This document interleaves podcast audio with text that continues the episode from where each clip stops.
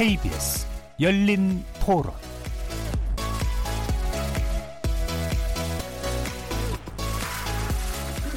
안녕하십니까. KBS 열린 토론 정준희입니다. 김학의나 장자연 리스트에 들어있는 그 사람들. 검찰 과거사위 활동은 절대 만족 못하지. 수사도 덮었고 당시에 수사를 했던 사람들도 뭐 처벌을 받아야 된다고 생각하고.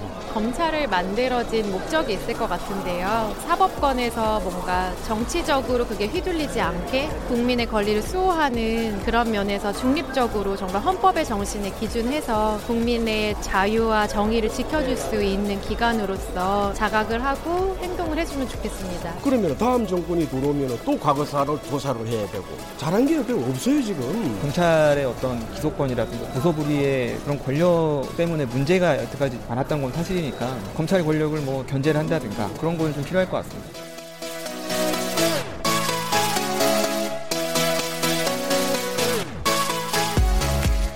거리에서 만나본 시민들의 의견 어떻게들 들으셨나요? 오늘 토론 주제는 검찰 과거사위 무엇을 남겼나입니다. 과거 검찰의 인권 침해, 권력 남용, 잘못된 수사 등에 대한 진상을 밝히기 위해서 출범했던 법무부 산하 검찰 과거사위원회가 1년 6개월의 활동을 마쳤습니다.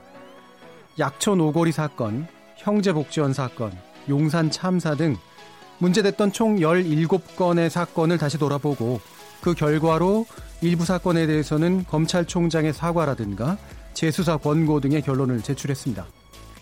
이 과정에서 한계도 노출됐는데요. 강제 수사권이 없다 보니 핵심 관련자 소환도 안 됐고 또 공소시효가 만료돼서 책임자 처벌이 불가능한 경우도 있었습니다. 또 예를 들면 김학의 전 법무부 차관 사건의 경우에는 과거 사이에 수사 권고를 검찰이 받아들이긴 했지만 뇌물 혐의만 인정됐고요. 성범죄라든가 수사 외압 의혹 같은 논란이 됐던 사안에 대해서는 증거 불충분 처리를 하면서 과거 사위의 한계 또는 검찰 수사의 문제 이런 것들을 또 지적하는 목소리도 높습니다. 1년 6개월간의 검찰 과거 사위 활동 어떻게 평가하는 게 좋을까요? 검찰이 과거의 자신의 과거를 돌아보는 중요한 계기가 됐다라는 평도 있고요. 편가르기나 정쟁만 유발했다라고 하는 반대 목소리도 있습니다. 그 나머지인 검찰 개혁이라고 하는 숙제는 더 크게 우리에게 제출되어 있는데요. 과거 사위에 대한 평가와 함께 종착지라고 할 수 있는 검찰 개혁 방안까지 뜨겁게 토론해 보겠습니다. KBS 열린 토론은 여러분과 함께 만듭니다. 문자로 참여하실 분은 9730으로 연락 주시면 됩니다. 단문은 50원, 장문은 100원에 정보 이용료가 붙습니다. KBS 모바일 콩, 트위터 계정 KBS 오픈을 통해서도 무료로 참여하실 수 있습니다. 청취자 여러분이 KBS 열린 토론의 주인공입니다. 청취자 여러분의 날카로운 의견과 뜨거운 참여 부탁드리겠습니다. KBS 열린 토론 지금부터 출발하겠습니다. 살아 있습니다. 토론이 살아 있습니다. 살아있는 토론, KBS 열린 토론. 토론은 라디오가 진짜입니다. 진짜 토론, KBS 열린 토론. 오늘 토론 함께 해주실 네 분의 논객 소개해드리겠습니다. 먼저 국회 사법개혁특위위원이시죠. 박주민 더불어민주당 최고위원 나오셨습니다. 예, 안녕하십니까. 자, 그리고 검찰 출신이시고요. 정미경 자유한국당 최고위원 나오셨습니다. 네, 안녕하세요. 자, 그리고 검찰 과거사위 주임위원을 맡으셨습니다. 김용민 변호사 나오셨습니다. 네, 안녕하십니까. 자, 그리고 대한변협 대변인을 지내셨던 최진영 변호사도 나오셨습니다. 네, 반갑습니다. 최진영입니다. 이 시간은 영상으로도 함께 하실 수 있습니다. 유튜브에 들어가셔서 KBS 일라디오를 검색하시면 지금 바로 저희들이 토론하는 모습 보실 수 있습니다. 팟캐스트로도 들으실 수 있고요. 매일 새벽 1시에 재방송도 됩니다. 자, 이렇게 함께 할 방법 안내해 드렸고 오늘의 토론 주제 검찰 과거사위 무엇을 남겼나 본격적으로 시작해 보겠습니다. KBS 열린 토론 자, 검찰 과거사위라고 하는 것의 탄생 목 적이 있었죠. 검찰의 과오를 밝히는 것. 그 다음에 그것의 바탕을 둬서 검찰의 어떤 개혁의 방향을 또 밝히는 것. 이런 것이었는데요. 어, 말씀드렸던 것처럼 총 10, 17건에 대해서 진상조사가 펼쳐졌고, 어, 이 결과로 뭐 여러 가지 성과나 또 한계도 좀 일부 있긴 했었습니다. 어, 일단은 이 검찰 과거 사위가 어떤 목적으로 출범했고 그 과정이 어땠고 결과를 어떻게 보시는지에 대해서 의견들 먼저 어, 들어보도록 하겠습니다. 어, 주임위원을 또 맡으셨었으니까요. 김용민 변호사부터 먼저 말씀 듣겠습니다. 네. 아, 일단 검찰 과거사위원회가 어, 검찰의 과거 과오 사건들 17건을 어, 선정해서 조사하고 결과를 발표했는데 아, 이런 그 조사 활동과 그 과오 발표는 사실 검찰 개혁을 위한 어떤 하나의 시작점이라고 볼 수 있습니다. 우리가 네. 병원에서 치료를 받는다라고 하면 무엇이 문제인지 몸에 어디가 문제인지 먼저 진단을 받고 그다음에 치료를 받지 않습니까? 이 지금 검찰 개혁에 있어서 진단 절차라고 보시면 될 것 같습니다. 우리가 검찰 개혁 열심히 얘기하지만 그래 검찰이 근데 무슨 잘못이 있지?부터 네. 시작을 해야 검찰 개혁을 논의할 수 있을 거라고 생각합니다. 그래서 검찰 과거사위원회가 탄생해서 조사를 했는데 그 검찰 과거사위의 목적은 아, 크게 세 가지로 압축될 수 있을 것 같습니다. 아, 철저한 진상 규명을 통해서 어, 첫 번째가 이제 피해자 구제입니다. 예. 두 번째가 책임자 혹은 가해자를 처벌하는 것 음. 그리고 마지막 세 번째가 바람직한 제도 개선의 방향을 네. 만들어내는 것입니다. 이 세 가지 목적으로 검찰과거사위원회가 1년 6개월 동안 어, 활동을 했습니다. 아, 성과를 그 개략적으로 한번 말씀을 드려보면 어, 저는 크게 한 세 가지 정도의 그 일반적인 성과가 있지 않을까 싶습니다. 물론 개별 사건의 성과나 한계들도 뭐 여러 가지 평가가 있을 수 있겠지만 일반적인 어, 것을 말씀드리자면 어, 첫 번째가 이제 그동안 제기됐던 의혹들, 국민적 의혹들이 아, 대부분 사실로 확인됐거나 최소한 공적인 절차를 통해서 확인을 시켜주었다라는 게 굉장히 중요한 성과라고 예. 생각합니다. 아, 그래서 그런 그 확인을 통해서 어떻게 보면 피해자 구제, 피해자 구제의 길이 조금 더 열린 게 아닌가 싶습니다. 아, 사실 그동안 어떤 의혹이 존재한다라는 것만 가지고 피해자가 막연히 법적 조치를 취하거나 어, 어떤 구제 절차를 나갈 때는 한계가 있습니다.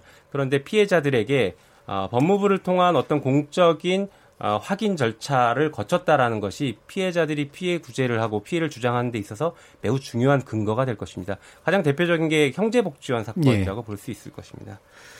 아, 그리고 이 두 가지 성과 이외에 뭐 마지막으로는 아, 그동안 검찰의 과오, 권한 남용들을 저희가 확인해서 앞으로 그러면 어떻게 제도를 개선할 것인가에 대한 제도 개선의 논의의 시작점을 열었다 이렇게 평가를 할 수 있을 것 같습니다. 아, 다만 이제 한계도 분명히 존재하는데 한계는 어, 이제 아마 다른 토론자분들께서 많이 말씀해 주실 것 같아서 예, 예. 일단 저는 이 정도로 하겠습니다. 예. 그럼 검찰 과거 사위는 결국은 이제 피해자 그러니까 검찰에 의해서 피해를 받은 사람들이 누구였느냐 그다음에 그것으로 인해서 누가 책임자로서 처벌받아야 되느냐 그거를 반복하지 않으려면 어떤 제도 개선의 방향이 필요하냐라는 부분에서 명확한 어떤 경로가 있었고 그다음에 성과가 부분적으로 존재했다라는 그런 말씀이셨고요. 네. 자 여기에 대해서 뭐 아마 한계 위주로 또 많이 말씀해 주시면 어떨까 싶은데요. 정미경 최교원님, 어, 정미경 의원님 먼저. 그 문재인 정권 들어서서 각 부처에 적폐청산위원회 만들어가지고 안장 차서 들어가서 적폐청산한다고 전부 다 드러냈어요. 정보 같은 것도. 근데 검찰에 대해서는 과연 어떻게 할까? 제가 사실 궁금하게 봤더니 아 드디어 그게 나오더라고요. 과거사 위원회 만들어 가지고 그 과거사위원회에서 지금 17개 사건 다시 뒤져보자 이런 거였던 것 같아요. 취지는. 그런데 그 15개 사건은 이제 구체적인 사건이고 두 건이 이제 포괄적인 사건인데 그 중에 하나가 이제 피의사실 공표. 이거 하면 안 된다 뭐 이런 취지겠죠. 그런데 보세요. 과거사위원회 발족이 9명 위원 중에 6명이 그 민변 출신이에요. 그러니까 편향성이 있다라는 게 처음부터 언론으로부터 많이 지적이 됐죠. 그 다음에 과연 무슨 근거 하에서 15개 사건을 그 뽑아냈을까요? 그거 되게 궁금하지 않으세요? 그래서 제가 봤어요. 그랬더니 제가 봤더니 아, 이거는 기본적으로 민주당이 되게 관심 있어 했던 사건들이었어요. 본인들에게. 아, 역시 정치 보복하려고 또 이렇게 하는구나라고 생각했어요. 근데 물론 무슨 삼내 나라 슈퍼 3인조 강도치사 사건하고 무슨 약촌 오거리 사건 이거 다 아는 거지만 이거를 왜 넣겠습니까? 약간 양념으로 희석화시키기 위해서 정치적인 거 희석화시키기 위해서 넣은 것 같아요. 근데 보세요. 제가 볼 때는 어, 피의 사실 공표하지 말자고 해놓고 과거사 위원회 만들어가지고 피의 사실 공표 막 합니다. 그 다음에 검사들이 몸으로 대부분의 검사들이 몸으로 맨날 익히는 게 뭐냐면 무죄 추정의 원칙, 그다음에 증거법, 뭐 이런 여러 가지 적법 절차에 관한 원칙들이 있어요. 근데 지금 과거사 위원회에서 이런 적법 절차 원칙들을 쓰레기통에다 아예 그냥 쳐 박아 놨어요. 그러니까 예를 들면 뭐냐면 남이 하는 거는 불법이고 본인들이 하는 건 괜찮은 거예요. 그 다음에 진짜로 제1야당을 생각하거나 그 다음에 보수 국민들을 생각했다면 저는 권양숙 여사의 640만 불 사건 넣어야 되는 거죠. 근데 그런 거 안 넣었어요.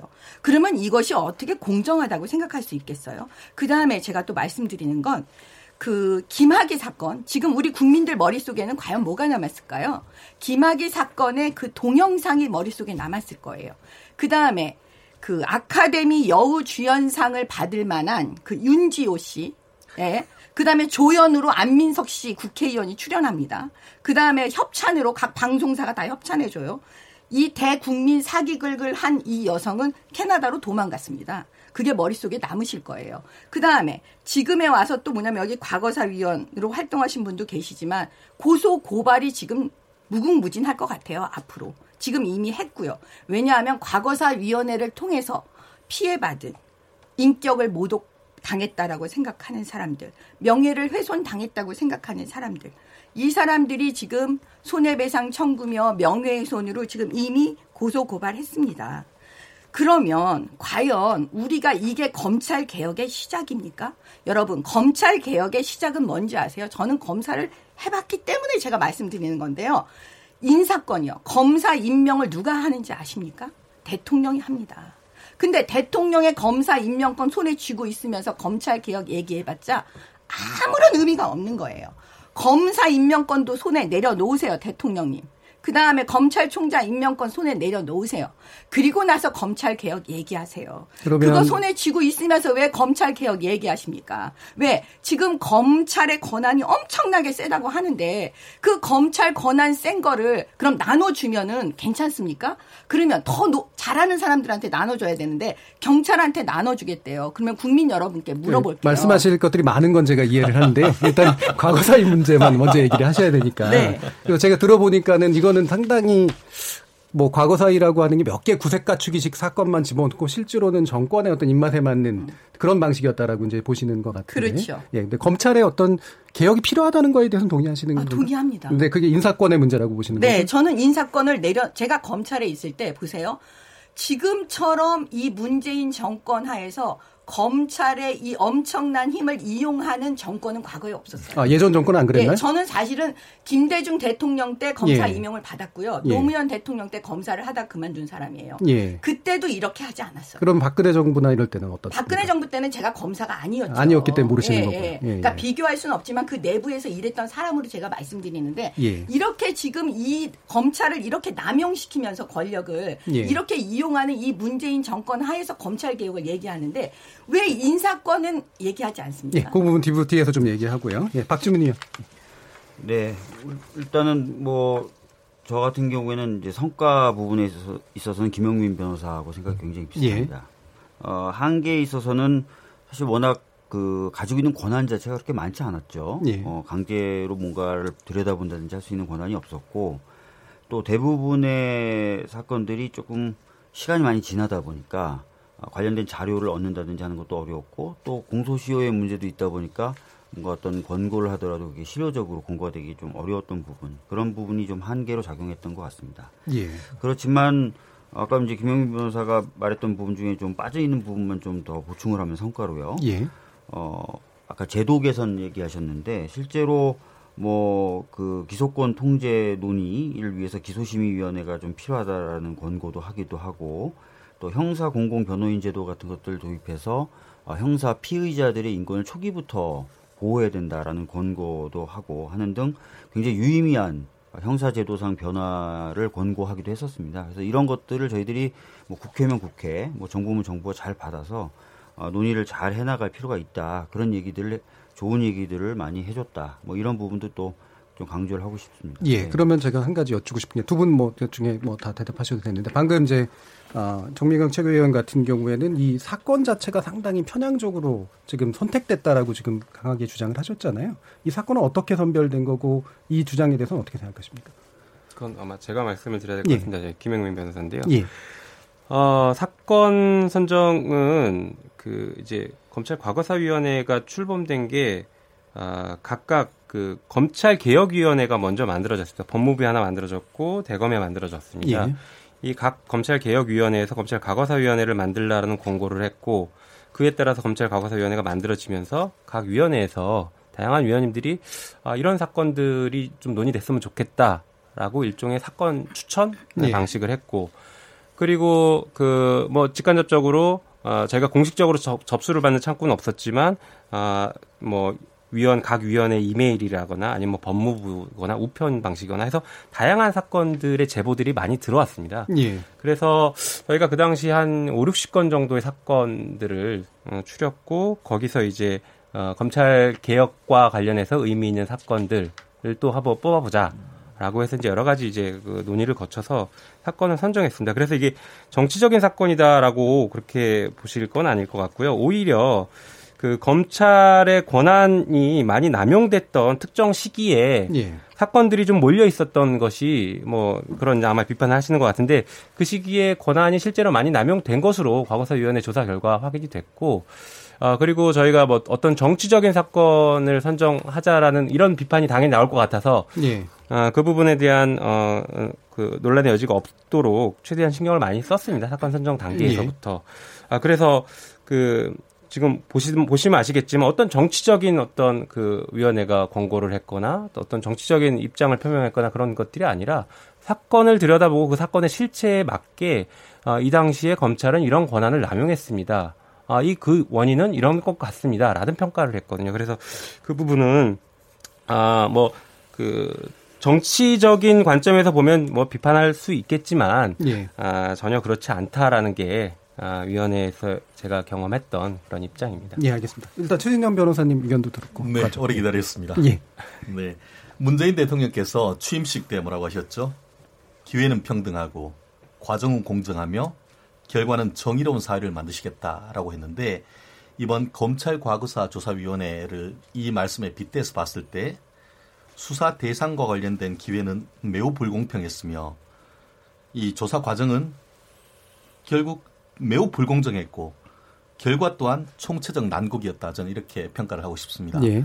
아까 지금 그 뭐 대상 자체에 대해서 대상이 결국은 어, 수사 기회와 관련되는 부분인데 이 과거사 진상조사위원회에 1차에 걸 1차 때 12개, 2차 때 어, 5개 합쳐서 17개를 했습니다. 근데 그 대상을 제가 한번 말씀드리고 싶은데요. 핵심적인 내용이 어, 이게 보면은 김근태 전 의원 고문 사건, 박종철 고문치사 사건, 김학의 전 차관 성접대 의혹 사건, 신한금융 3억 원 제공 이건 그 이명박 전 대통령 때 사건이고 또 그 서울시 공무원 유우성 간첩 조작 사건, 청와대 국무총리 민간인 불법 사찰 의혹 사건 이게 1차였고 2차 같은 경우에 장자연 리스트 사건, 정연주 KBS 사장 배임 사건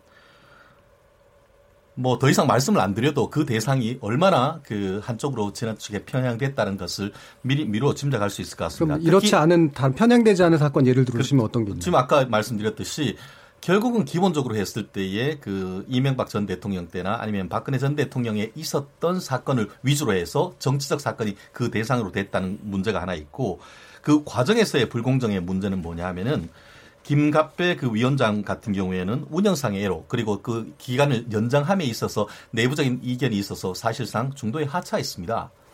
나아가서 그 이게 결과 같은 그, 그 외에도 지금 보면은 실무기구인 대검 진상조사위원회의 박준영 변호사 아시 그 재심과 관련해서 열심히 하시는 예. 그 변호사님 같은 경우에는 김학의 보고서가 실질적으로 난도질 당했다라고 하면서 실제로 한 천여 장 넘게 그 내부적인 위원이 조사를 했는데 그 최초에 작성한 의원의 의사와는 전혀 관계없는 보고서가 나왔다라는 것을 하면서 실질적으로 그 위원회에서 사퇴했던 그런 내용이 있었습니다.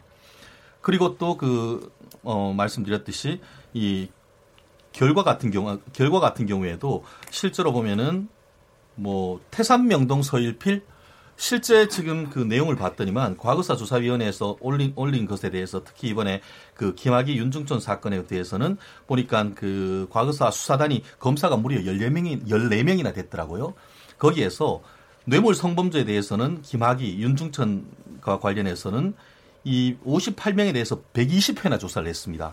직권남용 그러니까 곽상도 전 민정수석과 이중희 전 민정비서관에 대해서는 그와 관련해 가지고는 29명에 대해서 36회나 조사를 했었어요.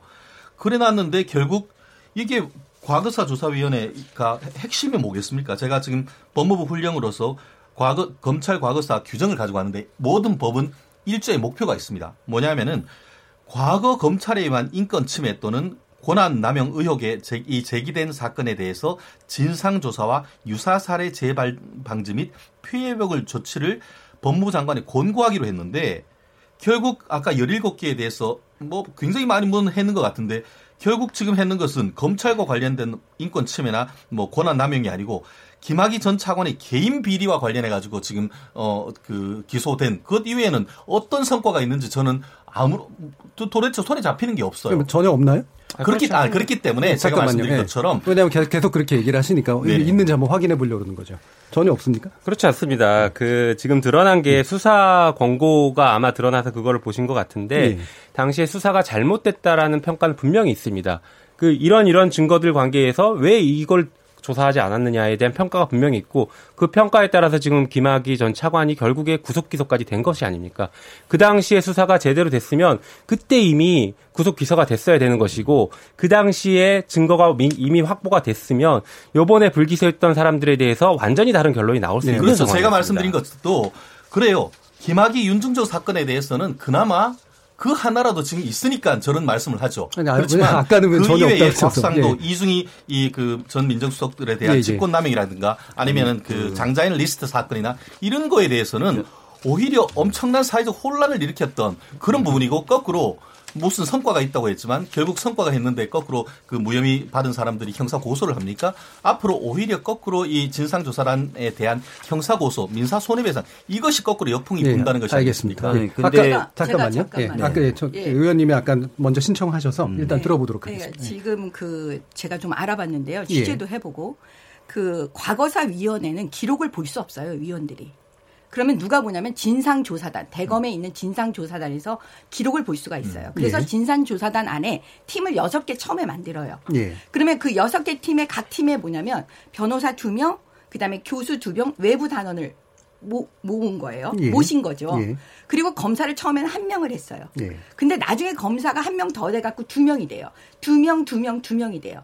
왜 검사가 두 명이 됐는지 이상하지 않으세요? 처음에 한 명이었는데 한 명이 늘었단 말이에요. 예. 알고 봤더니 그 박준영 변호사 예. 그 조사단에서 활동하다 나가셨어요. 예. 그 다음에 검찰 개혁위원회 처음에 활동했던 김 김종민 변호사 이런 분들의 그 SNS와 여러 가지 제가 자료를 보니까 무슨 일이 벌어졌냐면 그 외부 단원들이 기록을 제대로 보지 않는 거예요.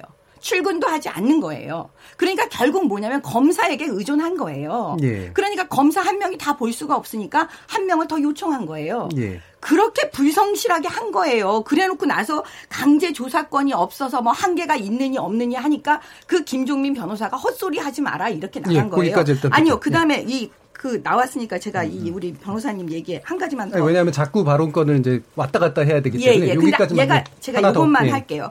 그 김학의 구속에 대해서 말씀하셔서 예. 제가 잠깐 말씀드리면 그 박준영 변호사가 이렇게 얘기를 합니다. 의도했든 의도하지 않았든 권력의 의지, 여론의 압력으로 집요하게 파고 또 파서 사람을 잡아 넣을 수 있다는 사실.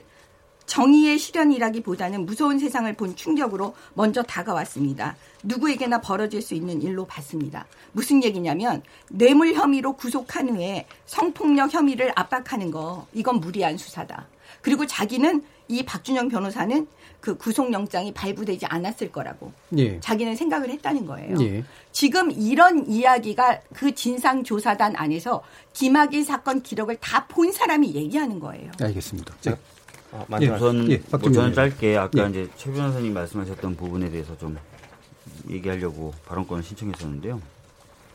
그러니까 곽상도 이중이 그 두 분에 대한 부분이 굉장히 어, 과도하게 수사했는데 결과가 없지 않느냐 이렇게 말씀하셨는데 어, 곽상도 이중이 두 분에 대해서는 한 차례씩만 조사를 했고요. 특히 곽상도 전 민정수석 현 어, 자유한국당 의원에 대해서는 서면 조사 한 차례만 했어요.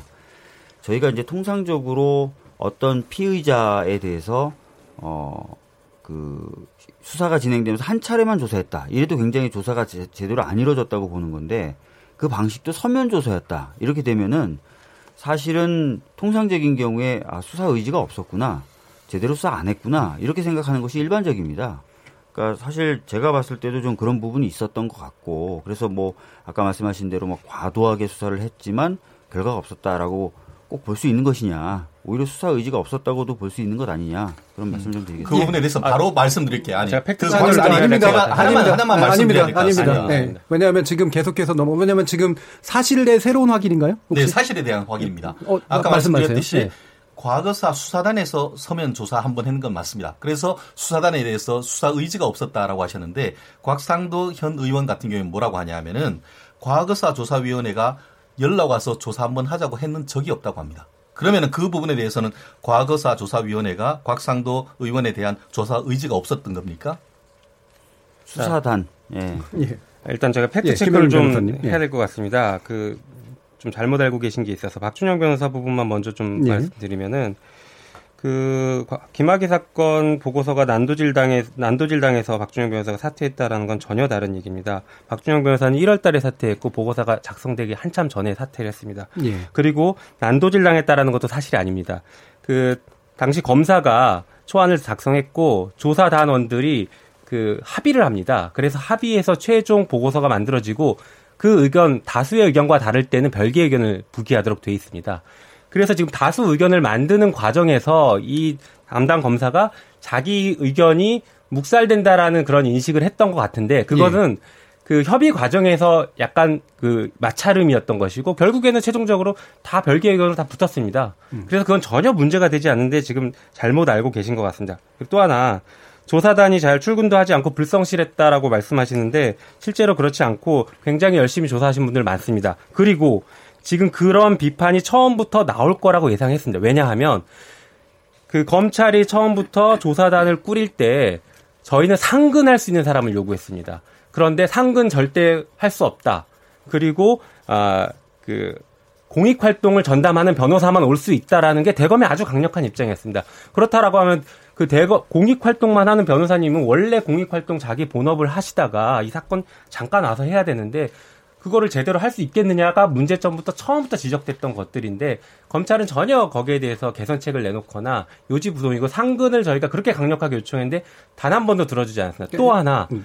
그 당시에 지방에 계신 변호사님, 지방에 계신 교수님들이 계셨는데 이분들이 제발 기록을 지방에서 볼 수 있게 해달라라고 요청했는데 대검이 두세 달을 끝끝내 거부했습니다. 그냥 올라오셔서 서울에 와서만 봐야 된다. 절대 기록 나갈 수 없다. 라고 했다가 그 원성이 너무 심하니까 나중에는 각 지방청, 지방검찰청에 기록을 보내서 거기서는 볼 수 있다. 이렇게 해서 그나마 조사 단원들이 어, 조사하는데 약간 편의성이 확보됐던 것이죠. 그래서 조사 단원들이 불성실했던 것은 전혀 아닙니다. 예, 그러니까 지금 원래 이제 정미경 최고위원의 주장은 사실은 이제 심사 그러니까 그 조사위원들이 조사를 거의 안 한 채 검사에게 의존하는 경향이 보였다라는 건데 제가 반론을 예, 방, 예 정리만 일단 할게요. 네. 예. 근데 방금 이제 우리 김명미 변호사님 말씀은 애초에 검찰 자체가 위원들의 활동 폭을 제한해 놨고 실제로 그런 결과 가 빚어질 수밖에 없는 구조를 만들어 놨었다. 이런 얘기셨었습니다. 네, 이제 예. 반론하겠습니다. 예. 그 김용민 변호사는 사실은 기록을 보지 못하신 분이에요. 왜냐하면 과거사 위원이기 때문에. 예. 사실 실제 기록을 본 사람은 누구냐면 박준영 변호사예요. 그렇죠. 네. 그다음에 진상조사단 안에서 어떤 일이 벌어지는지를 제일 많이 알 수 있는 사람은 김용민 변호사가 아니고 박준영 변호사예요. 근데 그 부분은 그다음에 예. 아니 잠깐만요. 예. 그리고 지금 김용민 변호사께서 팩트 체크를 한다 그러시는데 팩트 체크가 될 수가 없어요. 왜? 그 진상조사단 안에서 활동을 하신 분이 아니기 때문에 네, 왜냐하면 사실은 팩트 체크할 수 없습니다. 그러면 정미경 최고위원님은 그 안에서 활동하셨기 때문에 지금 그렇게 네. 말씀하시는 아니죠. 거예요? 직접 했는 그러니까 그렇게 말씀하시면 안 되는 거죠. 잠깐만요. 저는 박준영 변호사의 예, SNS를 네. 왜냐하면 왜냐하면 왜냐하면 네. 박준영 변호사도 역시 당사자긴 하지만 당사자의 주장이잖아요. 네. 그렇기 때문에 이 팩트 체크는 다른 방식으로 이루어지지 않으면 안 되기 때문에 그래서 일단 뭐 직접 팩트 체크하실 분은 아니다라고 하는 것도 맞고 네. 하지만 네. 그렇다고 해서 박준영 변호사의 이야기를 사실이다라고 확정하는 것도 올바른 건 제가 볼 땐 아닌 것 같으니까요. 일단 아니, 그 논의는 예. 한 말씀만 드리겠습니다. 자,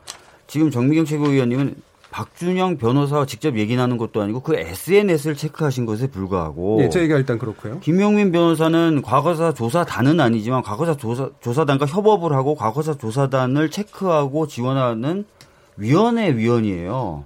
그러면 객관적으로만 봐도 그 거리 거리로 봤을 때 훨씬 더 김용민 변호사 가까운 거죠. 사실 저는 수시로 통화를 했습니다. 잠깐만요. 진상조사단 지금 뭐냐면 지금 수시로, 김용민 변호사는 수시로 통화를 하고요. 조사단과. 검찰에 대해서 잠깐만요. 검찰이 진상 조사다 단원을 마음대로 자기네들이 선별해 가지고 지금 그거에 대한 불만을 얘기하시잖아요. 지금 발언권을 자꾸 이제 가져가시니까 제가 통제를 하지 않을 수 없습니다. 왜냐면 원래 서로 많이 말씀하시는 게 좋긴 한데 토론의 활성화를 위해서는 근데 안 그러면 자꾸 가져가게 되시니까 지금 일단 요 사항에 대해서는 혹시라도 확인이 정말 사실 측면에서 확인이 필요하다라고 생각하시는 게 있으면 한 건씩만 받겠습니다. 네. 아, 저는 이게 과거사위원회 위원으로서 조사단과 수시로 협조합니다. 그래서 네. 보고서가 어떠, 어떤 방식으로 작성되는지 지금 어, 어디까지 조사가 돼서 어떻게 진행될지 보고서는 언제쯤 나올지 수시로 확, 확인하고 또 심지어 조사단 그 회의에도 팀회의에도 계속 참석합니다. 예. 어, 일정이 맞으면 계속 참석했어요.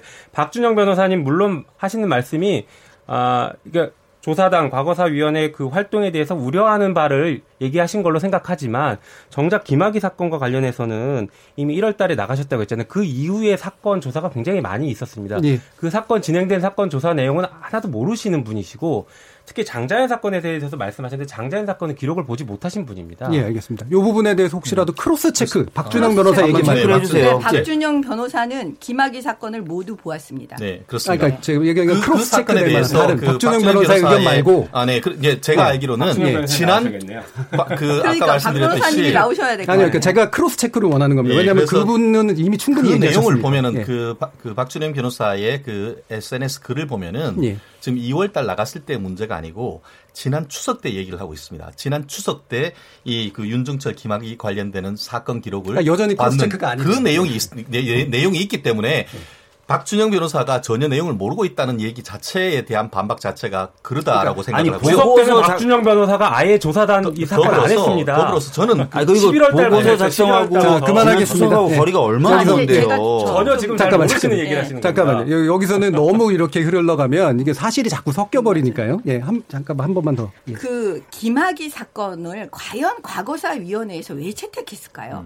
진짜 김학의 사건이 뇌물 사건이 궁금한 거예요? 아니면 성폭력 사건이 궁금한 건가요? 과거사위원회에서 제가 볼 때는 국민들 생각과 과거사위원회 생각이 틀린 것 같아요. 국민들은 진짜 성폭력이 그 별장 안에서 일어난 것인가 이게 궁금하셨을 건데 예. 과거사위원회는 아 이 김학의 사건에 황교안 대표를 어떻게 엮을까? 아니면 곽상도 아 요즘 그 문다해 자꾸 지금 문제 삼으니까 곽상도 의원 한번 좀혼좀 내줘야지 이러면서 저는 그 정치적인 목적을 가지고 김학의 사건을 여기에다 넣은 것 같아요. 더군다나 잠깐만요.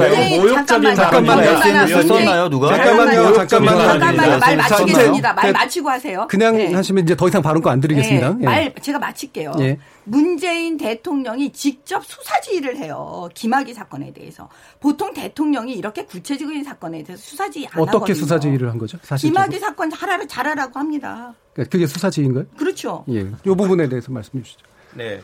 그 저는 그거 수사지라고 생각하지 않고 오히려 박근혜 정부 때 특정 사건에 대해서 박근혜 대통령도 그런 수사지 포괄적 수사지 합니다. 그걸 수사지라고 표현하지 박근혜 않습니다. 대통령이 뭘 수사 지휘 했습니다. 그 당시에 수사지휘 했다라고 구체적인 수사지휘 했다라고 많은 비판들이 있었습니다. 그건 수사지휘라고 볼 것이 아니라 아, 얘기를 하셔야죠. 아, 사건에 잠깐만요. 대해서 진실을 밝혀라라는 것인데 자꾸 그거를 무슨 정치적인 목적을 가지고 과거사 위원회가 이 사건을 조사하고 결과를 발표했다라고 하시는 것은 매우 그 지금 잘못된 주장이시고 오히려 그건 과거사위원회 자체 위원들의 명예를 훼손하는 발언이라고 생각합니다. 근데 그 부분과 관련해 가지고 예. 잠깐만요. 발언권 안 드렸는데 자꾸 왜 네. 자꾸 얘기하시죠? 제가 발언권 좀 주십시오. 예. 왜냐하면 지금 자꾸 확인해야 되는데 그 제가 지금 느끼는 낯설음이 이거예요. 그러니까 아까도 이제 증거의 얘기를 많이 하셨고 뭐 뭐 그랬는데 짐작을 얘기를 하시잖아요. 어떤 짐작이요? 방금 같은 경우도 정치적인 의도로 한 거 아니냐라고 생각한다. 아, 저- 아니에요. 예, 왜냐면 근거가 그- 근거가 있습니다. 예. 지금 뭐냐면 곽상도하고 이중이 그 당시 민정수석에 있던 사람들이 예. 지금 그 김학의 사건에 대해서 수사하고 있는 경찰에 외압을 행사했다. 예. 그렇죠. 이러면서 과거사위원회가 수사 권고를 했다니까요. 예. 근데 그게 잘못됐어요. 음. 잘못됐다고 근거가 나왔어요. 어떻게 나왔냐? 이번에 수사단에서 무혐의 결정을 내려줬잖아요. 음. 그건 무슨 말이냐? 무혐의 결정을 내려줬다는 거는 잘못됐다는 거죠. 과거사위원회에서 잘못 결정한 거죠. 수사 권고 함부로 한 거죠. 그리고 그 수사 권고를 하게 된 그 근거가 뭐였는지 아세요? 뭔데요? 지금 그 민감용 경찰청장과 예. 경찰 관계자들이 수사단에서 진술했는데 거짓말이었어요. 알겠습니다. 김학의 동영상을 자기네들은 3월 중순 뭐 언제부터 입수한 거다 이런 식으로 얘기를 하고 있는데 실제로 알고 보니까 언제였죠? 3월 이전에 이미 동영상은 입수했어요. 예. 근데 그 당시 청와대에 거짓말했어요 경찰이. 자, 이 그러면- 부분에 대해서 혹시 최준영 변호사는 아까 발언권 요청하셨으니까 그렇습니다. 더더 하실 거 있나요? 결국 아까 그 저 또한 그 문제인 것 같은데요. 예. 아까 지금 뭐 거의 단정적으로 박근혜 정부 때의 그 어, 정부에서 수사에 개입했다라고 단정적으로 얘기를 하고 계시는데 그 문제를 지금 그 검찰 그 진상조사단에서 제기를 했고 그 부분에 대해서 지금 어, 이 조사 그 수사단에서 수사하는 결과 무혐의 결정을 했는데 내용이 정말 황당합니다. 아까 말씀하신 것처럼 경찰이 그 당시에 오히려 그 청와대에 대해서 거짓말을 했다는 사실이 이번에 더 드러났고 더불어서 수사 단서조차 찾을 수 없다 이렇게 얘기를 했습니다. 이게 무슨 말이냐 하면은 수사는 수사의 단서가 있고 그 수사가 단서가 있어서 조사해 본 결과 증거가 있으면 기소를 하는 것인데 말은 증거 불충분이라고 했지만 내용적으로 된 15페이지 그 수사 결과 발표문에 보면은 이 곽상도 이중희와 관련되는 의혹에 바- 관해서 판단할 수사의 단서조차 없었다. 이런 식으로 전해되는 것을 제가 읽어봤습니다. 예, 그렇다고. 한다고 하면은 과연 그것이 법적 근거를 가지고 수사 어떤 의뢰를 했는 것인지에 대해서 매우 의문이 든다는 것이죠. 예, 알겠습니다. 이 부분에 대해서 사실은 또 반론이 나오고 있는 게 이게 이제 검찰 자체가 그래서 수사를 제대로 할 의지가 있는 거냐라든가 이런 식의 얘기가 나올 수밖에 없잖아요. 이 부분에서는 또 어떻게 얘기하시죠? 네, 그 부분 하나 있고요. 예, 그런. 반론이 있고 또 하나는 당시에 지금 검찰 수사팀에서 수사를 제대로 했는지에 대한 여전히 의문이 네. 존재합니다. 어떤 거를 말씀드리고 싶냐면 그 당시 1차 검- 경찰 수사팀에 있던 거- 경찰들이 아, 인사 조치가 나는데 대부분 한직으로 밀려나거나 갑자기 인사 조치가 나서 사람들이 다 바뀝니다. 예. 그건 매우 중요한 정황인데 그 부분에 대해서 지금 수사단은 언급을 하고 있지 않습니다. 그 대표적으로 예를 들면 몇 분만 말씀드리면 당시 김학배 경찰청 수사국장 같은 경우 울산 지방 경, 경찰청장으로 가셨고 그 며칠 만에 갔습니다. 그리고 이세민 경찰청 수사기획관이 보임 6일 만에 경찰대학 학생 지도부장으로 갑니다. 사실상 좌천된 것이죠.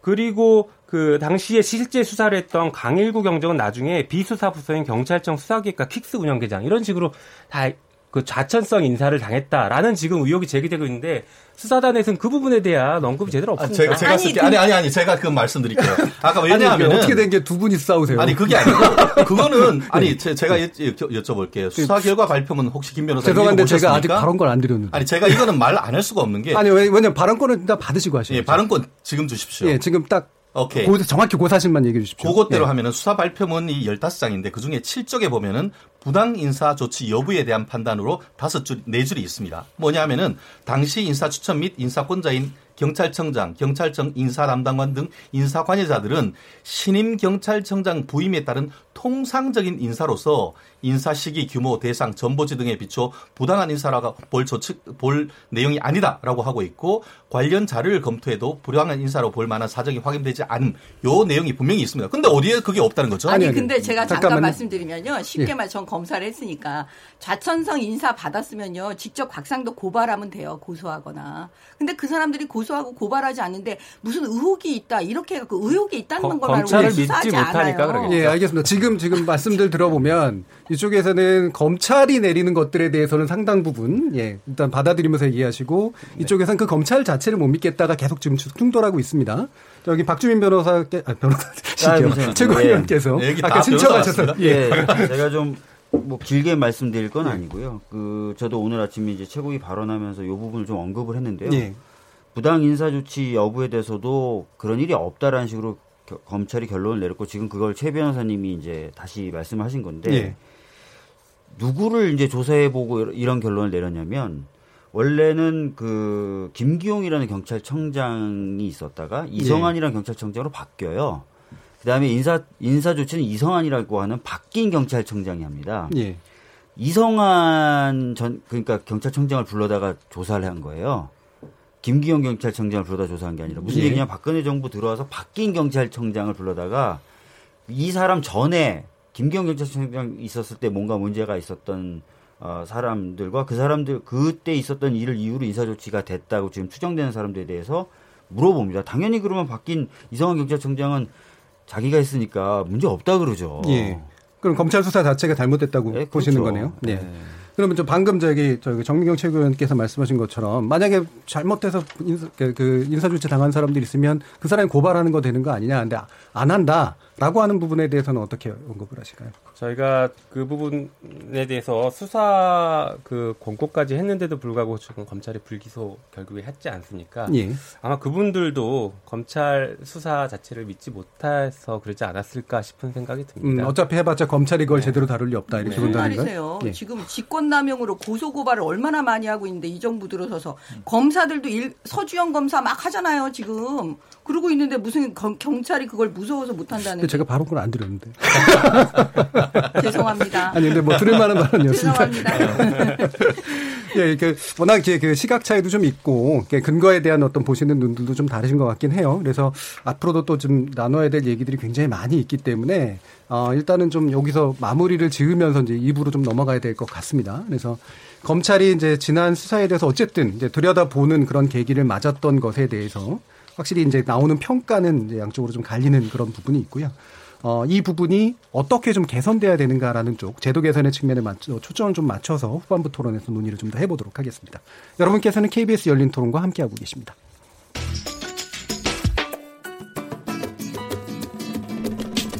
묻는다, 듣는다, 통한다. KBS 열린 토론. 듣고 계신 청취자 여러분, 감사드립니다. 들으면서 답답한 부분은 없으신가요? 궁금한 점은요? 그렇다면 함께 토론에 참여하시죠. 유료 문자 샵 9730을 이용하시면 됩니다. 단문은 50원, 장문은 100원의 정보 이용료가 있습니다. 스마트폰 어플리케이션 KBS 모바일 콩을 통해서도 무료로 참여하실 수 있습니다. KBS 열린 토론은 언제나 열려 있습니다. 듣고 계신 KBS 열린 토론은 매일 밤 1시에 재방송됩니다.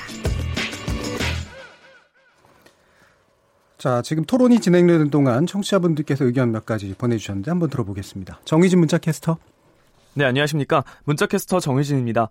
검찰 과거 사위 무엇을 남겼나에 대해 청취자 여러분이 보내주신 문자 소개해드리겠습니다. 먼저 검찰 과거 사위에 대한 의견입니다. 유튜브로 강동엽님, 잘못된 거 바로 잡고 잘못한 사람 벌 주겠다는데 모두 동의해야 하는 거 아닌가요? 콩으로 느티나무님, 과거 사위 조사가 전 정권을 파헤친 건 사실이잖아요. 라고 보내주셨네요. 1284님, 특검 가자. 특검이 답일 듯 해주셨고요. 유튜브로 김태영님, 국민들은 동영상이 궁금한 게 아니고 왜 수사가 제대로 진행되지 못했는지가 궁금한 겁니다.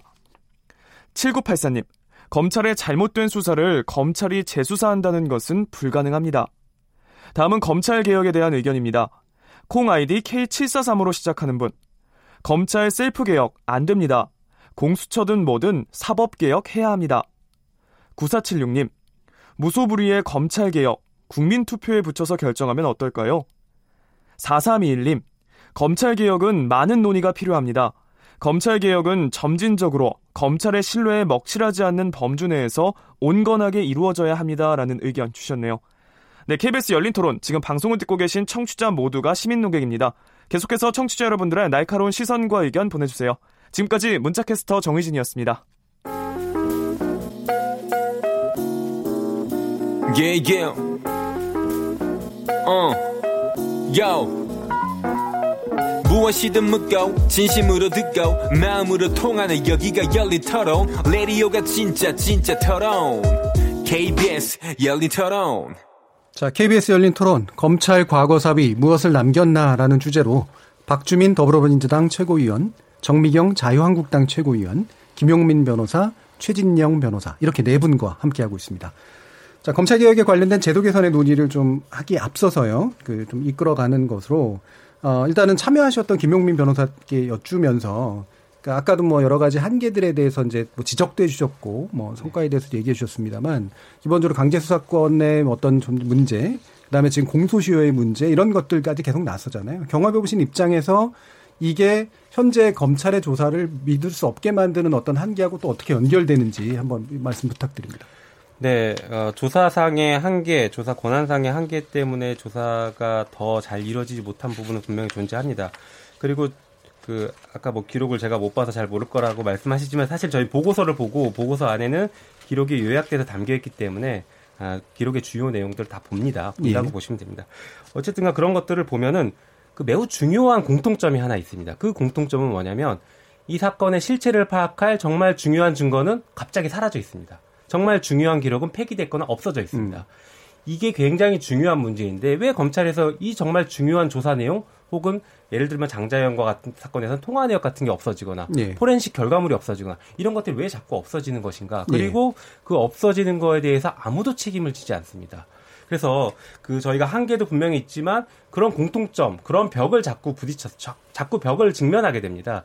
그래서 검찰 개혁의 매우 중요한 방향 중에 하나가 이런 그 검찰이 권한을 남용하는 또 다른 방법인 이런 기록을 암장하거나 기록을 없애거나 하는 이런 것들에 대한 통제 방향도 상당히 중요하다라고 생각합니다. 예. 지금 검찰 개혁에 관련해서 얘기를 할 때 사실은 이제 초동 수사가 잘 안 이루어졌거나 아니면 이루어졌던 수사에 대한 기록 자체가 없어져 버렸거나 이렇기 때문에 생기는 한계들을 좀 많이 얘기하셨잖아요. 그렇기 때문에 이제 그런 면에서 현재 검찰에 대해서 믿을 수 있느냐라는 이야기가 나올 수밖에 없는데 이 부분에 대해서는 그러면 경찰은 믿을 수 있으세요? 아니 경찰 얘기는 나중에 하셔야 아니, 그러니까. 제가 묻는 거예요. 예, 예. 검찰을 지금 무슨 기록 초동 수사 지금 기록 얘기하는데 그것 때문에 지금 과거사 위원회가 만들어졌어요. 우리 솔직해질 필요가 있어요. 그게 문제가 아니잖아요, 지금. 근데 그런 기록에 그 없어졌거나 이런 거에 문제는 있지 않습니까? 그런 거가 그렇게 많이 일어나지를 않아요. 그건 그렇게 현장에서 심각한 그런 문제가 얘기가- 아니다? 그다음에 아까 기록 얘기했는데요. 예. 예. 검찰 기록은요. 검찰청 바깥을 못 나갑니다. 음. 사실은. 예. 그걸 들고. 다닐 수가 없어요. 검사들도 그거 왔다리 갔다리 들고 다닐 수가 없단 말이에요. 그러면 없어진 거는 왜그 그렇죠? 다음에 없어지고 그런 게 그렇게 많지가 않다니까요, 제 예. 얘기는. 그런 경우가 거의 없어요. 음. 근데 거의 없는 사건을 가지고 마치 일반화시켜서 얘기하는 건 굉장히 위험하다고 제가 말씀드리는 거고요. 제가 진짜 솔직해지자니까요. 우리 국민들께서 진짜 국민들도 이제는 가슴을 열으셔야 돼요. 왜냐? 이거는 단순히 그냥 검찰 개혁의 문제가 아니고요. 내 새끼들한테도 적용되고 나에게도 적용되는 문제예요. 보세요. 무죄 추정의 원칙이 이렇게 깨지고 그다음에 수사 단계에서 지금 과거사 위원회 하는 거 보셨잖아요. 명예가 막 훼손되고 그다음에 그 동영상 사실 저는 김학이라는 사람 알지도 못해요. 그런데 그 동영상을 막 온 언론에서 틀고 이런 모든 일들이 벌어지는 거예요. 이런 게 관행처럼 굳어지는 걸 두려워하는 사람들이 진짜 법조인이요. 진짜 전문가들이요. 되게 많은 거예요. 정치적 변호사 말고요. 진짜 법률 전문 변호사들이요. 이런 사람들이 지금 걱정하는 거예요. 제가 또 질문할게요. 예. 보세요. 정권이 바뀌었습니다. 이제 그러면 과거사위원회가 아니고 그럴듯하게 이름을 바꿉니다. 미래사위원회 만들어요. 그래가지고 문재인 대통령과 그 측근들 과거사위원회가 했던 방식으로 그대로 하면 여러분 환영하시겠습니까? 그럼 검찰 잘한다고 박수 치시겠습니까? 그래서 제가 말씀드리는 거예요. 이제는 더 이상 우리는 연결 고리를 끊어야 됩니다. 지금 검찰 개혁의 핵심은 뭐냐면 정치적으로 검사 검찰을 이용하지 마라. 정치적으로 검찰 남용하지 마라. 이 얘기 아니겠어요? 그러면 결국 뭐냐? 인사권이에요. 자, 대통령께서 인사권 놓지 않겠다고 하시는 그 순간부터 검찰 개혁은 아무 의미가 없으세요.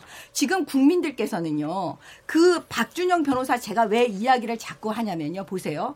이 기록을 보지 않으면요, 아, 이거 김학의 사건 엄청 정의롭게 가야지. 어, 증거가 있는데 왜 검사들은 수사를 안 했을까? 이렇게 생각할 수 있어요. 근데 그 박준영 변호사가 그렇게 얘기해요. 자기도 기록을 안 봤으면 그렇게 말했을 거라고. 근데 그 기록을 보니까 알겠더라고. 김학의 사건이 검찰에서 제대로 한 사건이라는 걸 박준영 변호사가 간접적으로 얘기하고 있어요. 예. 이 수사라는 게요, 생각처럼 그렇게 막 그냥 고문하면 제일 좋아요. 고문 차라리 과거사위원회에서 고문 기구 만드세요. 자백할 때까지 그건 좀. 위험하신 발언인 것 같은데요. 아니요, 제 예. 얘기는 뭐냐면 아니, 그러니까 고문하라는 얘기잖아요, 그러면. 제 얘기는 그런 얘기는 아닌 그러니까, 거죠. 그러네, 제 얘기는 뭐냐면 증거법이라는 건 뭐냐면 아무리 그 사람이 미워도 아무리 그 사람이 거짓말을 해도 아무리 저 사람이 혐의가 있는 것 같아도 물증이 없으면은 수사해서 기소 못 해요. 예, 왜. 그게 증거법이 우리 대한민국 헌법과 법률에서 정해져 있는지 아십니까? 고문하지 말라고 하는 거예요. 그런데 그거를 갖다가 검찰이 수사 잘못했다고 얘기하고 그다음에 검찰 개혁한다고 그러면 검찰의 힘을 빼서 경찰한테 넘겨주겠다고 하는데 그러면 경찰은 믿을 수 있냐고요. 예, 그다음에. 예. 경찰은요 보세요 검사들은 변호사 자격증이 있는 사람들이에요. 그런데 경찰은 변호사 자격증이 없는 사람들이 수사하는 거예요. 예, 거기다가 알겠습니다. 우리 국민들의 그 조사를 할 수 있도록 맡기는 게 지금 좀 맞습니다. 죄송합니다, 위원님. 왜냐면 자꾸 돌아가면서 얘기를 해야 되니까요. 뭐 무슨 말씀인지 알겠고요. 박주민 최고위원 또 이 부분에 대해서 말씀 주시죠. 뭐 지금 검찰 개혁 관련돼서는 어, 많은 분들이 이제 말씀하시는 거, 즉 수사권이라든지 기소권이라든지 공소유지권이라든지 또 형이 확정되면 그 확정된 형을 집행하는 권, 권한. 그러니까 사실상 그 형사 절차에 있어서 모든 과정을 통제할 수 있는 권한을 갖고 있는 검찰이 예. 너무나 그 권한이 막대하다 보니까 제대로 통제가 안 될 뿐만 아니라 권한을 남용하는 케이스들이 굉장히 많았다는 것이죠. 예. 아, 그래서 적절히 이 권한을 통제하고 나눌 필요가 있다라는 지적이 되어 왔었고, 그것을 하는 것이 이번에 이제 검찰 개혁의 핵심이 되는 거죠. 어, 당연히 그렇다면은 이제 일부 권한을 어느 정도 나누고 서로 견제하려면은 또 다른 수사기관인 경찰에게 일부 그 권한이 가야 될 필요가 있는 것이고요. 예. 지금 검찰 개혁의 방향을 해서 검경 수사 분리라든가 뭐 견제라든가 이런 쪽으로 지금 잡고 계신 건 맞는 것 같은데. 검경 간의 이제 수사권을 좀 조정하는 예, 것, 조정하는 그 다음에 이제 그 어떻게 보면 또, 또 다른 어, 견제 기구라고 할 수 있고 또 부패에 대해서 전담해서 수사할 수 있는 공수처 설치 예. 이런 삼각형의 모양을 만들어서 어, 수사기관들이 서로 견제하면서 권한을 남용하지 않도록 하려는 계획인 것이죠. 예, 그럼 방금 이제 그 정미경 최고위원께서 얘기해 주신 건 결국 대통령 인사권을 쥐고 있기 때문에 문제다 라고 말씀하시는 부분은 이 개혁 방향에서 어떻게 해결이 가능한가요? 뭐 저희들도 검사 검찰총장 추천위원회 실질화라든지 이런 부분을 얘기하고 있고요. 예. 어, 그다음에 특히 이제 공수처 관련돼서 자유한국당 의원님들이 많이 반대하시면서 하는 얘기가 공수처장이 아, 대통령 마음대로 또 선출이 되거나 또는 대통령 마음대로 움직이는 기구 아니겠느냐라고 예. 말씀하시는데 그 부분에 있어서도 저희들이 어, 이번에 패스트 트랙으로 지정을 하면서 야당에게 공수처장 후보에 대한 비토권을 부여하는 방식으로 했죠. 그래서 어, 대통령 마음대로 뭔가 인사를 행, 행, 행하는 기구가 아니다 공수처는 예. 그런 말씀 드리겠습니다. 예. 예. 그럼 그 부분까지 다 포함해서 반론권 있는데요. 아, 짧게. 그건 사실 그러니까 반론은 사실에 대한 네, 그 되는데. 야당이라는 게 예. 어떤 야당이죠? 그 정의당, 그 다음에 민주평화당, 그 다음에 바른미래당인가요? 그러니까 제가 볼 때는 제1 제1 야당 자유한국당은 사실은 야당이고요. 나머지 다- 정당은요. 정의당 같은 건 범여당이라니까요. 네, 그 부분은 그다음에 요즘 민주당 자유한국당에서. 많이 얘기하시는데 예, 예. 지금 논의에서는 그러니까 여기서 말하는 아니라 야당이라는 게 바로 이뭘 부분에 대해서는 바로 제가 반박을 좀 해야. 되니까요. 아시다시피 국회에서 뭐세명 추천한다, 네명 추천한다, 다섯 명 추천한다 했을 때 의석 배분 비율에 따라서 어, 추천 수가 정해져 있지 않습니까? 그러니까 네 명을 국회에서 그 후보 추천위원회 일곱 명 중에 네 명을 국회에서 추천하기 때문에 의석 배분 비율대로 추천을 하게 되는 거예요. 어, 그 상태에서 야당 추천 몫의 위원들이 베토권을 행사할 수 있도록 구조화를 시켰기 때문에 말씀드리는 겁니다. 예, 알겠습니다. 제가 결국에는요 그 추천을 한다고 해도 임명하시는 분은 대통령이세요. 그게 아니, 민주당에서 아니, 지금 내놓은 개혁 아니 잠깐만요. 최 의원님 네. 후보가 네. 후보가 야당이 예, 반대하는 후보는 아예 후보가 되지 못하는데 어떻게 아니, 그러면 대통령 예를 임명을 들면은 해요? 저기 정미경 후보가 있어야 대통령 임명을 인사권. 누가 줘야 된다고 생각하세요? 인사권은요. 예. 보세요. 지금 검찰총장 인사 인사 검찰총장 인사권 인사 추천위원회가 있어요. 예. 그래도 결국은 뭐 어떻게 하는지 아세요? 법무부 장관의 입김이 많이 들어가겠죠. 그러니까, 그러니까 어떤 대안이 아니, 그러니까 제 거죠. 얘기는 그러면 이 예. 추천위원회 있잖아요. 예. 완전히 그 대통령으로부터 독립된 기구를 만들어야 돼요. 예. 그거 어떻게 만듭니까? 아니 그거는 이제 여러 가지 방식으로 논의해서 만들 수가 있는 거죠. 아니 왜냐면 그 대통령의 아니, 입안은 확실한데 아니 제가 예. 말씀드리는 건 예. 뭐냐면 지금도 지금 우리 최고위원께서 민주당 최고위원께서 얘기하시잖아요. 아니, 저도 이 야당이 지금 공수처에 예. 공수처에 야당이 그 공수처장에 대해서 비토권을 갖고 있다 이렇게만 얘기를 하고 계시잖아요. 예, 예. 검찰총장하고 검사의 인사권 내려놓겠다는 얘기는 안 하시잖아요. 아니 근데 그거를 예를 들면 정치 그러니까 대통령이라고 하는 게 권한을 이제 그러니까요. 국민들이 뽑아준 건데 네. 어떤 정부든 간에 대통령이 행정권자로서 이게 권한을 가지고 있는 게 있잖아요. 근데 그 부분을 약화시키는 방향으로의 정책은 얘기할 수 있는데 방금 말씀하시는 어떤 추천의 방식이라든가 완전히 독립적이라는 게 어떤 건지. 생각해 보세요. 예. 검찰의 지금 문제가요. 일반 사건에서 검찰이 잘못한다고 지금 문제를 제기하는 거세요? 그렇지 아, 않잖아요. 그러니까 인사권 얘기를 하시니까. 예, 저- 아니 그러니까 제 얘기가 그건 거예요. 정치 저도 좀 반론 좀 하고 권력에. 한여 네, 노릇을 잠깐만. 하니까 이번엔 제가 말씀드릴 차례인 것 신여 노릇을 하니까 아니, 지금 안 된다. 그러면서. 힘을 빼자는. 거잖아요. 예. 일단은 한 번씩 이렇게. 해서 들어가겠습니다. 김명민 변호사님. 나중에 얘기하려고 했는데 인사권 자꾸 말씀하시니까 예. 검찰총장의 인사권은 헌법에 공- 검찰총장은 국무위원회 심의사항입니다. 그래서 말씀하신 대로 하면 일단 헌법을 바꿔야지 되는 것이고 예. 대통령이 인사권을 완전히 내려놓으려면은 그건 잘못된 주장을 하시는 것 같습니다. 그리고 아니 핵심을 얘기하는 거 검찰총장은 지금 검찰은 우리 헌법상 행정부 소속으로 두기 때문에 민주적 정당성을 갖춘 대통령이 임명권 그리고 인사권을 행사하는 것이 당연한 통제 권한입니다. 맞죠. 심지어 검찰 출신 아까 인용하셨던 그 변호사님도 검찰에게 인사권 주는 건 검찰 파쇼다. 이 검찰이 안 그래도 기소권 수사권 어, 독점하고 있어서 이 권한을 어떻게 통제하고 남용을 어떻게 방지할까를 고민해야 되는데 거기다 인사권까지 주면 아무도 검찰을 통제할 수가 없습니다. 예. 그래서 이건 매우 위험한 발언이다, 예. 발상이다 생각합니다. 알겠습니다. 그 부분에 있어가지고는 예. 아그 부분에 있어서는 프랑스 같은 경우에는 그 법무장관이나 검찰총장이 전용할 수 없도록 어떻게 보면은 이 독립된 위원회를 해서 특히 검사의 인사권 같은 것들은 하고 있는 것이죠. 실제 지금 그 인사권이 두 가지가 있죠. 검찰총장 에 대한 인사권과 개개 검사에 대한 인사권 이렇게 나눌 수가 있을 텐데 기본적으로 지금 검사 뭐 특히 정미경 의원님 같은 경우에는 집에 가면 아마 검사 임명장에 보면은 어 아까 김대중 대통령 딱 그래서 맞습니다. 대통령 네. 그 검사는. 검사 예. 임명장은 대통령이 줍니다. 예. 그렇지만 실질적으로 아까 뭐 그 검찰총장에 대해서는 국무원의 심의상 심의하면 됩니다. 그렇지만 경, 검찰총장 추천위원회와 심의위원회의 그 권한을 실질화시킨다는 것이죠. 그렇게 해서 대통령의 어떤 정치적 관여를 사실상 최소화시키자는 것이지 거기에 도장 찍는 건 당연히 대통령이죠. 그런데 거기에 어디에 방점을 두느냐 이것을 얘기를 하는 것 아니겠습니까? 그리- 그리고 나아가서 아까 지금 인사권에 대해서는 제가 이 정도를 하고 지금 검경 수사권 독립은 아까 말씀드린 것처럼 뭐 경찰과 마치 검찰의 권한을 뭐 이렇게 이렇게 밥그릇 떼주듯 얘기를 하는데 이건 정말 그런 문제가 아니에요. 여기 지금 그 패널로 오는 네 분의 공통점이 다 법조인이죠.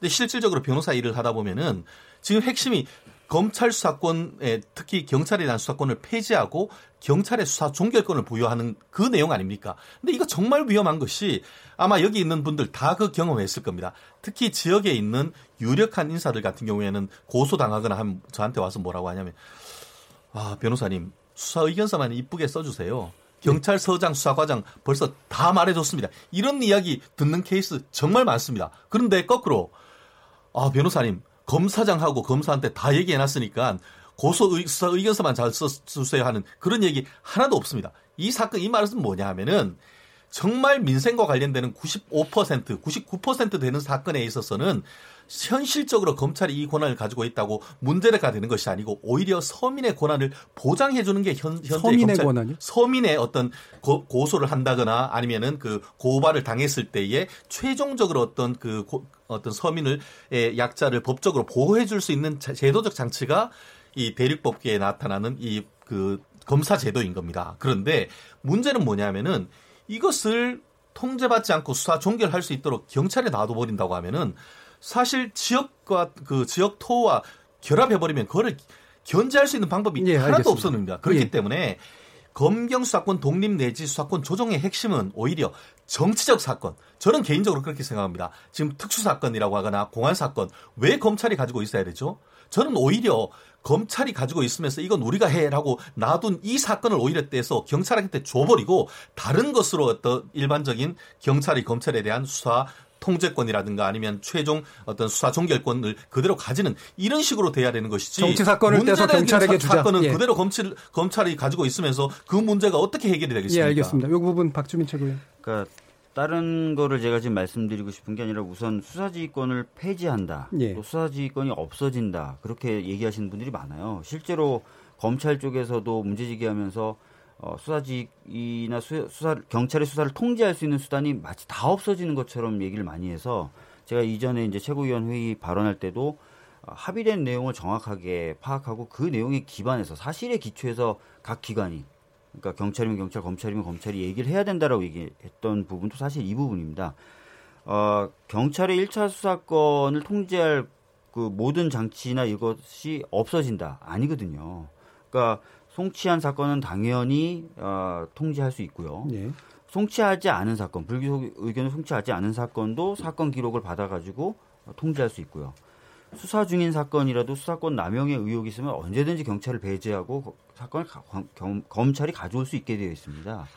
아 그리고 어, 법무부 장관도 얘기했지만 이제 논의 과정에서 그런 어떤 보안 수사 지시라든지 이런 것에 대, 해서 정당한 이유가 어, 있으면 마치 안 따를 수 있는 것처럼 경찰이 그렇게 돼 있는 문구를 좀 수정해서 정당한 이유 불문하고 이유 불문하고 따르도록 지금 어, 의견을 이미 법무부가 그런 식으로 개정하겠다 예. 의견이 냈어요. 그래서 어, 검찰이 경찰의 수사에 대해서 통제할 권한이 마치 완전히 없어진 것처럼 자꾸 얘기하시는 거는 사실하고 좀 다르다. 그 부분을 좀 바로 잡을 필요가 있다는 말씀. 그러면 아까 잠깐만요. 예, 예. 아까 얘기하셨던 것 중에 근데 지금 네, 지금 개혁 방안은 예를 들면 지역 자치 경찰이나 이런 것들을 되면 외려 유지하고의 결함력이 높아진다. 따라서 차라리 정치에 관련된 어떤 사안들이나 이런 것들을 떼서 경찰한테 주는 게 옳다. 이런 정도의 의견에 대해서는 어떻게 보시나요?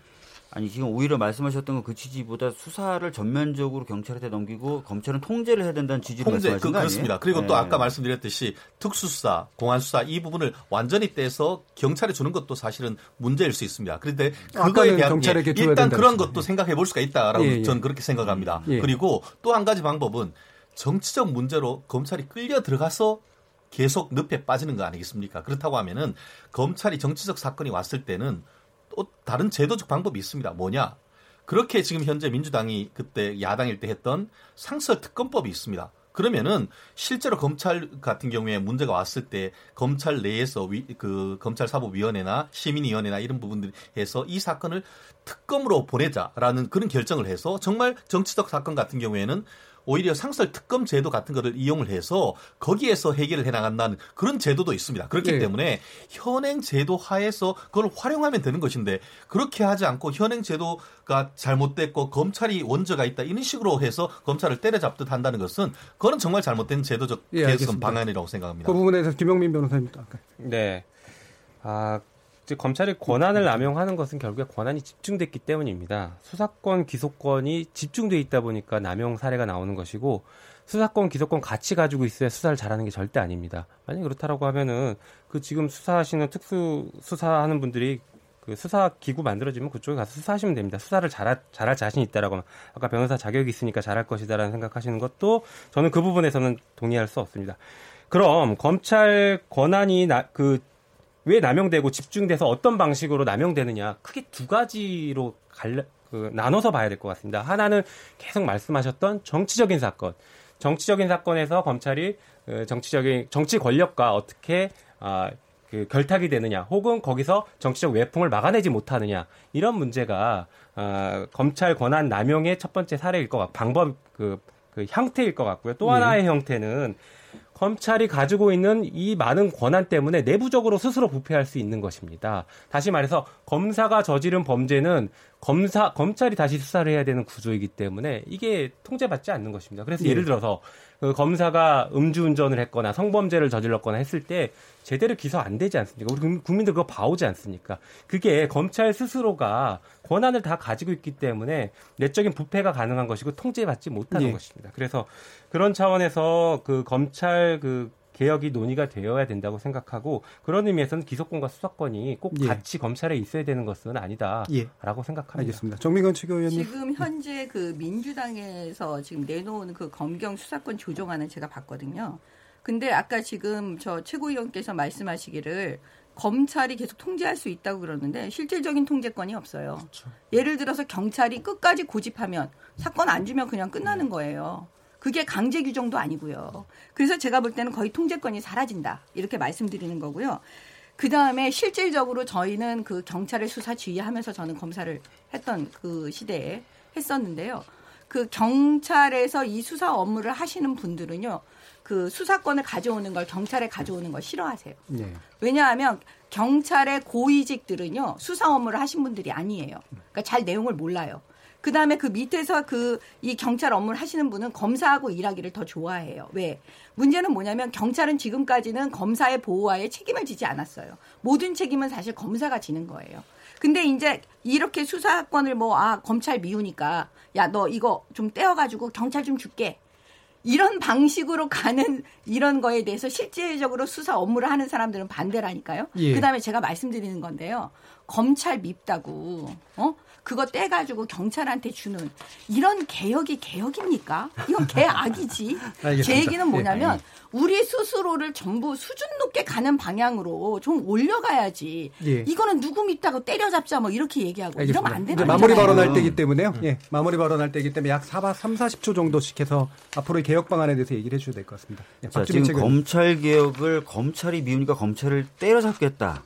검찰의 권한을 뚝 떼가지고 무조건 경찰 주겠다. 이게 아니라 검찰이 독점하고 있는 권한을 적절히 분배해서 상호 간의 견제를 해서 균형을 잡도록 만들겠다는 거예요. 어느 기관을 때려잡고 어느 기관을 이뻐해서 그쪽에 권한을 몰아주고 하는 게 아니란 말씀입니다. 자꾸 그런 식으로 얘기하니까 이 사실과 다르고 합의된 내용과 다른 내용이 퍼지고 있는 것 같아서 좀 안타깝고요. 검찰이 많은 권한을 집중해서 가짐으로써 벌어졌던 비극적인 일들이 굉장히 많습니다. 이번 기회에 좀 이런 권한이 적절하게 좀 나눠짐으로써 견제되면서 국민의 어떤 기본권을 위해서 양 기관들이 경쟁하고 제대로 된 수사를 할 수 있는 그런 관계는 꼭 만들어져야 된다고 생각합니다. 알겠습니다. 정미경 최고위원님 40초 드리겠습니다. 네. 저는 사실 검찰에 있을 때 작은 권력과 싸우다가 귀향도 갔던 사람이에요. 그래서 이번에 박준영 변호사의 그 SNS를 보면서 정말 그 팔팔했던 열정이 막 머리 끝까지 올라왔던 그 시절로 돌아간 기분이었어요. 그래서 그분이 쓴 것 중에 가슴에 절절 매는 거 제가 소개해 드리려고 그래요. 밖에서는 원칙과 절차를 지키지 않고 검찰이 칼을 함부로 휘둘렀다는 비판을 하면서 조사단 안에서는 그 원칙과 절차를 내팽개치는 게 모순이 아닌가요? 절제를 촉구합니다. 저는 새끼들이 좀 더 좋은 세상에서 살아가길 바랍니다. 제가 문제 제기를 하는 목적입니다. 이렇게 썼거든요. 예, 알겠습니다. 자, 그럼 최진영 변호사님. 네, 그 결론적으로 그 검찰의 수사 지휘권이 없어지고 경찰이 수사 종결권마저 가지면은 검찰 경찰이 공영 검찰 그리고 경찰 국가로 갈 가능성이 굉장히 크다고 생각합니다. 사실 검찰의 수장을 검찰총장이라고 하고 검찰 경찰의 수장을 경찰청장이라고 그렇게 얘기하죠. 또 장관급인 검찰총장과 달리 경찰청장은 차관급으로 조정을 해놨습니다. 근데 이거는 경찰의 능력이 부족해서 그런 것이 아닙니다. 그만큼 13만 경찰의 힘이 너무나 막강하고 결국에 경우에 따라서는 남용될 위험이 훨씬 더 크기 때문에 우리 국가를 그 정부를 만드신 분들의 근본적 결단으로 그렇게 해나는 겁니다. 예. 그와 같은 문제가 있다고 하면 그것을 보완하면 되는 것이지 경찰에게 힘을 한꺼번에 완전히 주는 식으로 이런 식으로 가는 개혁이 과연 국민을 위한 것인지 정말 고민을 해봐야 된다고 생각합니다. 예, 알겠습니다. 김영민 변호사님. 네, 저는 오늘 솔직해지자고 말씀하셔서 솔직하게 제 심정을 하나 말씀드리고 싶은데요. 어, 뭐 야당이 좀 이해가 되지 않습니다. 보통 야당은 그 정부를 비판하기 마련이고 어, 지금 현재 야당도 웬만한 사건에서는 정부를 비판합니다. 그런데 유독 검찰 개혁에서는 검찰과 괴를 같이 하고 검찰을 쌓고 도는 게 매우 이상합니다. 그것이 예전에는 검찰은 권력의 하수인이다라는 평가를 받았는데 최근에는 검찰은 하수인이 아니라 이제 정권을 창출할 수 있는 파트너다. 라는 평가가 있습니다. 그 파트너로서의 그 위상이 높아진 것에 대한 이런 평가가 있다는 것을 검찰과 그리고 일부 정치 세력들이 겸허하게 받아들여야 될 것이라고 생각합니다. 예, 알겠습니다. 어, KBS 열린 토론 오늘은 검찰 과거사위 무엇을 남겼나라는 주제로 함께했습니다. 박주민 더불어민주당 최고위원, 정미경 자유한국당 최고위원, 검찰 과거사위원으로 활동하신 김용민 변호사, 그리고 최진영 변호사 모두 수고하셨습니다. 감사합니다. 고맙습니다. 고맙습니다. 예, 검찰 개혁에 관련된 것은 결국은 권력을 어떻게 통제하고 제어하도록 만들 수 있을 것이냐라는 문제인 것 같고요. 여기에 대해서는 여러 가지 의견들이 충분히 있을 수 있는 것 같습니다. 여기에 대한 또 합리적인 논의를 통해서 좋은 제도 개선의 방향이 나오길 바랍니다. 참여해주신 시민 농객 그리고 청취자 여러분들께도 모두 감사드립니다. 청취자들의 적극적인 참여로 만드는 KBS 열린 토론, 토론을 통해서 우리 사회의 합의의 길을 찾아가도록 하겠습니다. 저는 내일 저녁 7시 20분 다시 찾아뵙겠습니다. 지금까지 KBS 열린 토론 정준이었습니다.